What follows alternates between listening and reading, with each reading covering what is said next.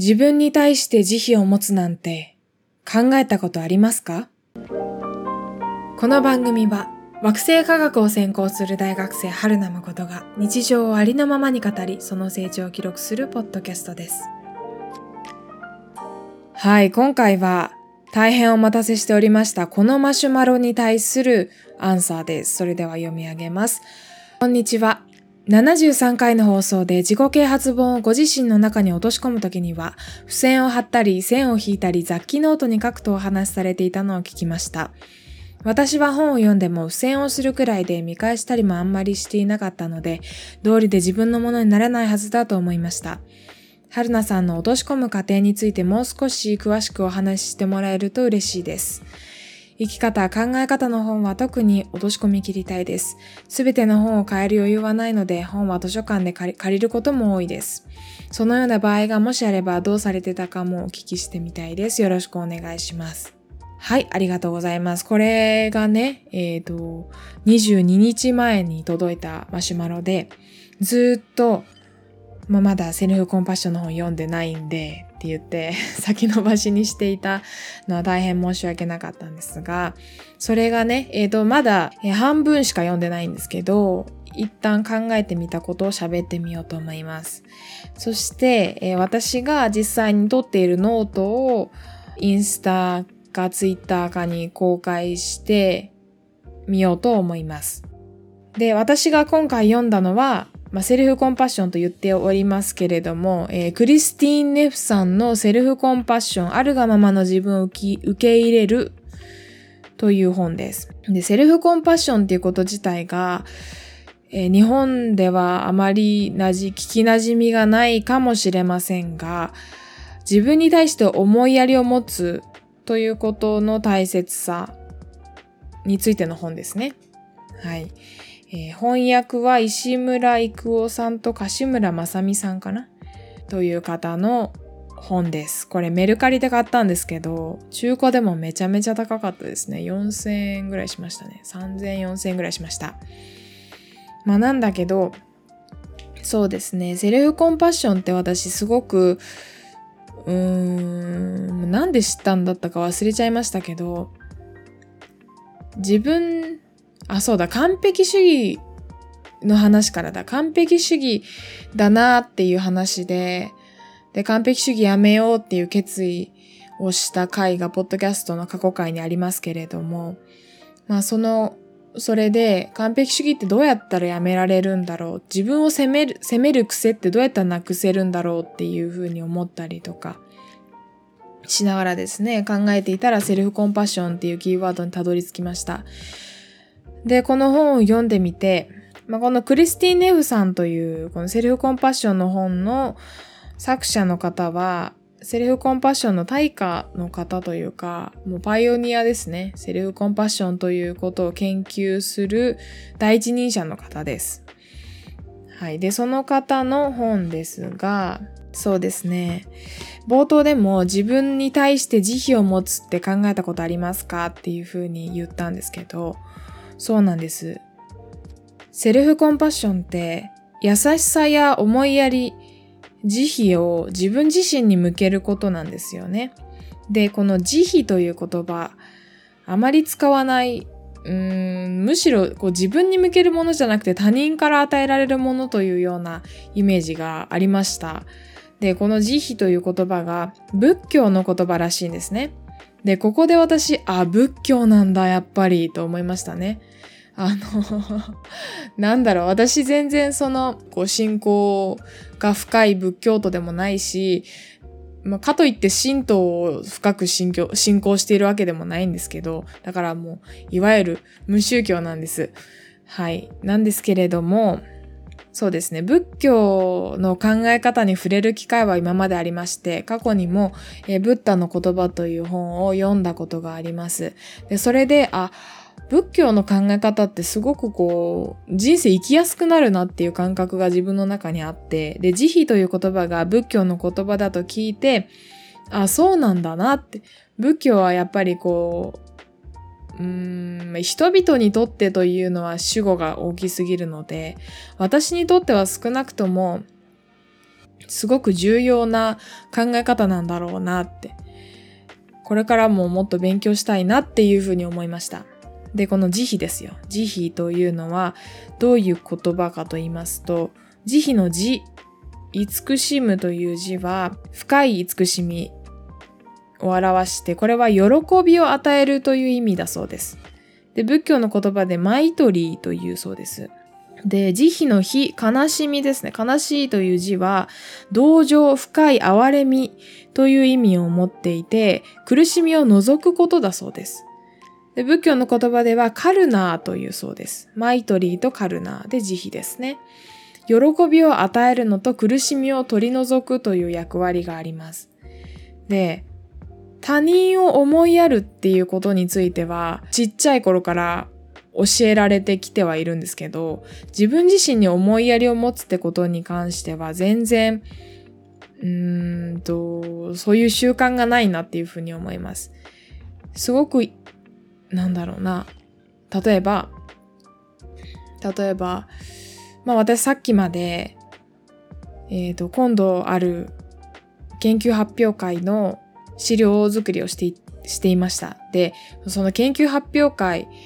まあ、論文紹介なんですけど、論文紹介の発表をすることについて考えますね。で、発表するにあたって論文読むし、すごい深くまで理解するために、いろいろな文献を当たって調べますよね。それで資料を作るし、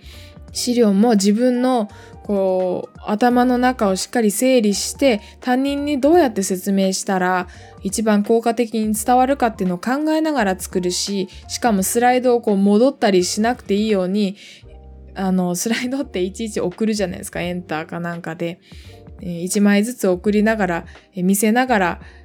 えっ、ー、と進めるプレゼンテーション進めると思うんですけどそれがプレゼンテーションのそのスライドが行ったり来たりすると混乱しますよね、聞く側は。だから、そういう風にしなくてもいいようにとか、あとは、ここを効果的に理解し、理解、ここをよく理解してほしいところだっていうのを効果的に示したりするっていう工夫もしたりして、すごく準備するわけですよね。発表する前には発表準備もするし、何回も時間計って、で、ちょっと原稿作ったりしながら、で、原稿印刷してわざわざ手元に不足の事態がないように準備しながらっていうことをやるわけです。だけど、例えば、その研究発表会で論文紹介をして、えー、先生方に準備不足を、まあ、しっかり自分ではやったつもりなんだけど、ここについての理解がまだ深まっていないっていうことをご指摘を受けたとします。そしたら皆さんはどう考えますか？これ私このセルフコンパッションの話、本読みながら考えてみたんですけど、あ、私だったらその、うんと、ここの理解が足りてなかったっていう準備不足で自分を責めるなって思ったんですよね。私は割とそういう人間で、なんでここはできなかったんだろうっていうのを考えてしまうんですよね。で、それって自分に全然慈悲を向けてないっていうことなんですよね。しっかりこうあの発表する前の自分はちゃんと準備をしてこれで行くぞっていう気持ちだったのに、研究発表の質疑応答で先生からそういう指摘を受けた後、自分が注目するのはどうしても悪い結果ばっかり。自分がしっかりと準備をして時間をかけたことに関しては何にも目もくれないで悪い結果ばっかり。それも別に指摘を受けること自体は悪くも何にもないんだけど、なんだろう、自分が嫌な気持ちになったとか、なんかこう恥ずかしい気持ちになったとか、こう、そういう気持ちばっかりにフォーカスしてしまうなっていうのを感じるんですよね。まあでも、もうそこにはちゃんと頑張った自分がいるし、それを認めてあげてもいいんじゃないっていうのがセルフコンパッションで、で、決してこう弱点や欠点をこう言い訳するという意味ではないんですよ。自己憐憫って書いてありましたけど、この本には。自己憐憫の一種なんじゃないかっていう風に考える方もいるでしょうっていう風に書かれていたんですけど、そうではなくて、そう身勝手さ、自分のいい加減さとか身勝手さを美化しているわけではなくて、そうだな。ある意味、いいところも悪いところもフラットに捉えるっていうことかなっていうふうに私は思いました。こう、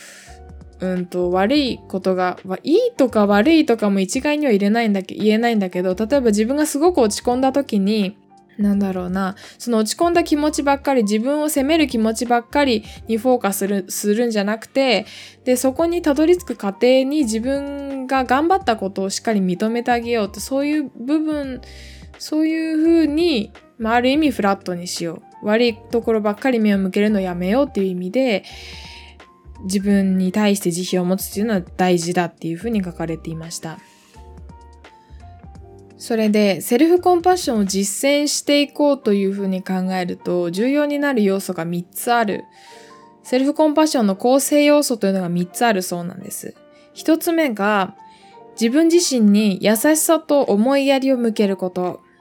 2つ目が苦痛を抱えることは共通の人間経験だということを思い出すこと。で、3つ目がマインドフルな認識のもとで思考と感情を保つこと。っていう3つがあるんです。すごくこう言葉だけだったら難しいなっていう風に感じるし、まあ一方で、うんうん、そういうことかっていう風に感じた方もいらっしゃるかもしれません。一つ目のこう自分自身に優しさと思いやりを向けるというのはさっき私が出した例みたいに自分の悪いところばっかりをなんていうの？悪いところばっかり見つけて責めることをまずやめるっていうこと。自分がいいとか悪いとか、なんて言うんでしょう？自分、自分の悪いところを責めないからといって、こう自分を過大評価してるわけではないですよね。つまり、うーん、なんて言うんでしょう？そう、責めすぎない。責めすぎないこと。まあ、一つ目が、まさかの攻めすぎないっていう言葉で私まとめましたけど、実際にまあそうで、例えば、友達が失敗して落ち込んでいたとしますよね。そしたら、まあでも、あなたの準備不足でしょ？とは、なかなか声をかけないじゃないですか。でも頑張ったでしょ？頑張ったんだから、まずはその自分をこう大事にしてあげたらいいんじゃない？とかって。うん。って言葉をかけるなって思うんですよね、私だったら。そうなると、他人には温かい言葉をかけられるのに、自分自身になると温かい言葉をかけてあげられない？それがまるで悪かのように。その、失敗したことに関して反省して、で、次、失敗しないように準備するとかっていうことと、自分に対して、次頑張ればいいじゃんって励ましてあげることって、なんだろう。あの、かん、かん、関係がないというか、関係がなくはないんだけど、なんて言うんでしょう。うん、自分自身、失敗した自分を責めることによって、次、えっ、ー、と、失敗しないように気をつけるんじゃなくて、なんか、自分を責めないと次また失敗するっていう風になるんじゃなくて、うんと、そこのこう自分の気持ちと次失敗しないように頑張るっていうことを切り分ける必要があるなっていう風に思うんですよ。って考えたんですよ、私はこの本を読んで。あ、そうか。自分が、あの、失敗したとしても、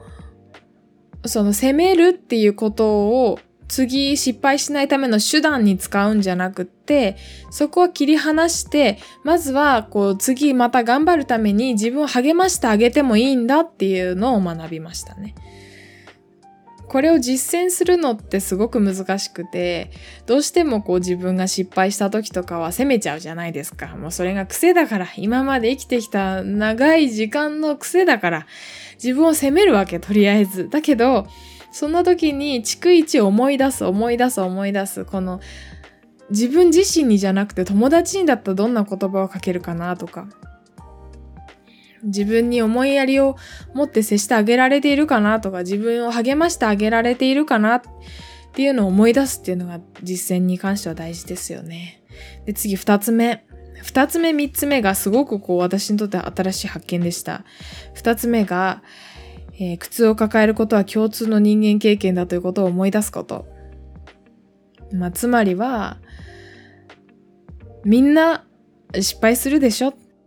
あなただけ完璧である必要はないんだよっていうことですよね。うん。この本にはすごくこう、重要なことが書かれていて、今の世の中、みんながみんな全てのことにおいて平均以上になりたいと願っているっていうふうに書かれていたんですよ。人それぞれ得意不得意があって、で、平均の実際の考え方で言うと、みんながみんな平均以上になることは、原理的に無理ですよね。だって平均ってそういうものじゃないから。ピンからキリまで全部を鳴らしたのが平均でしょ？だからみんながみんな平均になれなれるなんて、平均以上になれるなんて絶対に無理なわけなんです。だから、みんなそれぞれ得意なことと不得意なことがあって、で、得意なことを伸ばして、それを活かしながら生きているのに、自分のできないところばっかりにフォーカスするのは、それは良くないっていうふうに。だから、そうだな。だから、すべてにおいて失敗しないっていうことを求める必要もないし、っていうことで、で、私がこうノートに一つメモしたことがあるんですけど、実際に本に書いてあったことで、ハリケーンって一時的な存在ですよね。これが、まあ、いわゆる何か失敗したとか、何か悪いことが起こったとか、嫌な気持ちになったとか、それがハリケーンだって言うんです。で、普段、皆さんの日常、私の日常っていうのが無関係だと考えている無数の要素の結果だって言うんですよ。自分のコントロール下に置けるものと置けないものすべての要素の結果だって言うんですよね。だから、まあ、あなたのせいでも失敗するかもしれないけど、あなたのせいじゃなくても失敗するわけっていう。まあ、失敗、私今失敗失敗失敗失敗ってこの回すごく言ってますけども、別に失敗が悪いと言っているわけではなくって、なんて言ったらいいんでしょうね。まあ、わかりやすさのために失敗っていう言葉を使ってます。はい、失敗は別に悪いことではないですよね。はい。だから、こう、何か落ち込んだ時にも、すべて自分のせいだと思って自分を責め続ける必要はないよっていうことですね。で、私がまだここを消化できてないところが、このクリスティン・ネフさんのセルフコンパッションの第4章にありまして、判断と分別値を区別しましょうっていうふうに書かれてて、判断っていうのがいいか悪いかの二分法だって。っていう風に書かれてて、分別値って、分別値かなあの、ゴミの分別の分別に、うーん、値って、まあ、汁に下が日曜日の日で値で分別値、分別値なんですけど、これは人間の持つ複雑さと曖昧さを理解することで、そこにエゴっていうこと、エゴについて書かれてたんですよ。うーん、なんか、ここがまだ難しくて全然消化できていないところですね。エゴについては、すごくこう考えさせられるところがありました。で、三つ目が、マインドフルネスについてなんですけど、もう時間が20分ぐらい経ちますので、次回にしようかな。20分で一旦切って、次はマインドフルネスと、あと、私が最近、最近というかね、これもマシュマロで届いたことで、昔の自分と違う自分を認識することってありますかっていうマシュマロが届いていました。それに対しての私の一つのアンサーとしては、自分に優しくすることって他人に優しくすることだなっていうふうに気づいたところがありまして、その話をしようと思います。それでは。番組の感想や私へのメッセージは、はるなまことアットマーク gmail.com、harunamacoto アットマーク gmail.com、またはツイッターでハッシュタグ誠の友をつけてつぶやいてください。お待ちしています。私が友達と宇宙を熱く語るポッドキャスト番組コペテンナイトは、毎週水曜土曜に更新しています。最後までお聴きいただきありがとうございます。次回もお楽しみに。